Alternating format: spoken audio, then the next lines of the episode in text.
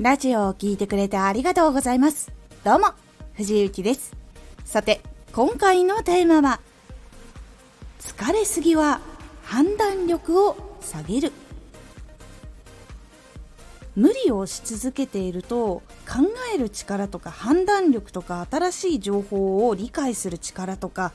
こう相手への気遣いとかそういう部分を考えるとかやっぱ判断したりとかっていう部分がかなり落ちてしまいます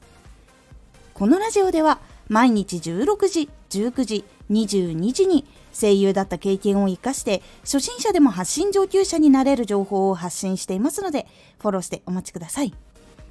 それでは本編の方へ戻っていきましょう。やっぱ一番大事なのは疲れさせないように仕事活動日常っていうのをコントロールすることが大事になります。ですがそれがやっぱできない時とかってあると思います。私も結構そういうやっぱり時期その一番忙しい繁忙期って呼ばれる時期とかやっぱりそういうところになってくるとなかなかきつかったりとか結構大きいイベント系で準備が必要な時とかになるとやっぱ難しい時があったりとかっていうのがあります。なのでそういう時に疲れていても質がいいものを届けられるように理解度とかその発信する時に質をよく届けられるように内容を結構その反射で情報を得た時に答えが出てくるように日々訓練をしていると疲れている時でもある程度質を保つことっていうのが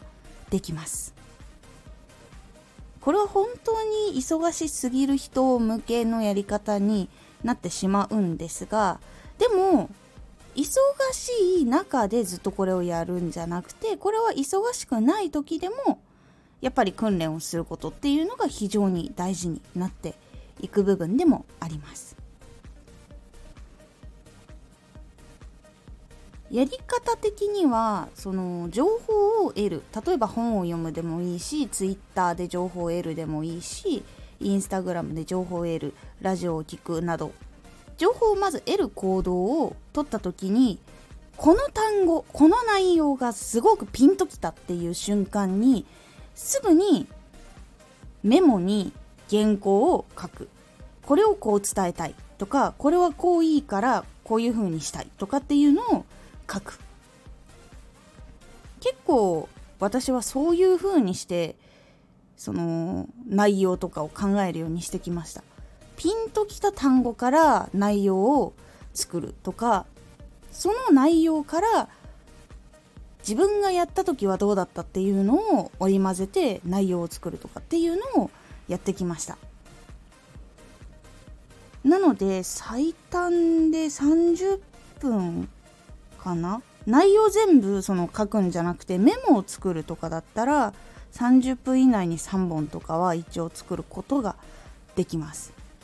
ですがそのメモを作る時っていうのはもちろん質とかそういう部分を担保することはできるけどいわゆるその後の言い回しとかやっぱりこう気遣いの部分っていうのがもう一つやっぱり考えなきゃいけない部分とかになってくるのでそれプラスで考えたりとか工夫をする必要っていうのはあります。実際に本当に疲れてる時っていうのは考える力が尋常じゃなく落ちるのでなんかこう吸収しようとしてももう得られる体力もないし噛み砕く能力も結構落ちるっていうのがあるのでもうなんだろうエネルギーを使わないで反射で答えが出てくるっていう体にしておくっていうのが結構大事かなと思っててこういう情報が来た時にああラジオにこういう風に使えるとかああこれやったことあるこれこう良かったとかっていう風に答えが反射で出てくるっていうところをやるように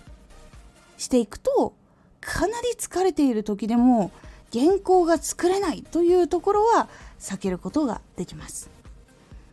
もちろんそのしんどいすぎるっていう環境はいつかはちゃんと抜け出した方が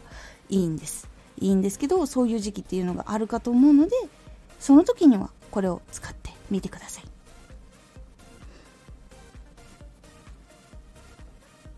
今回のおすすめラジオ。世界は自分が作っている。自分がしんどい時とか自分がその心メンタル的にちょっと辛いなっていう時には受け止め方とか見え方とか考え方っていうのをちょっと見直してみるタイミング。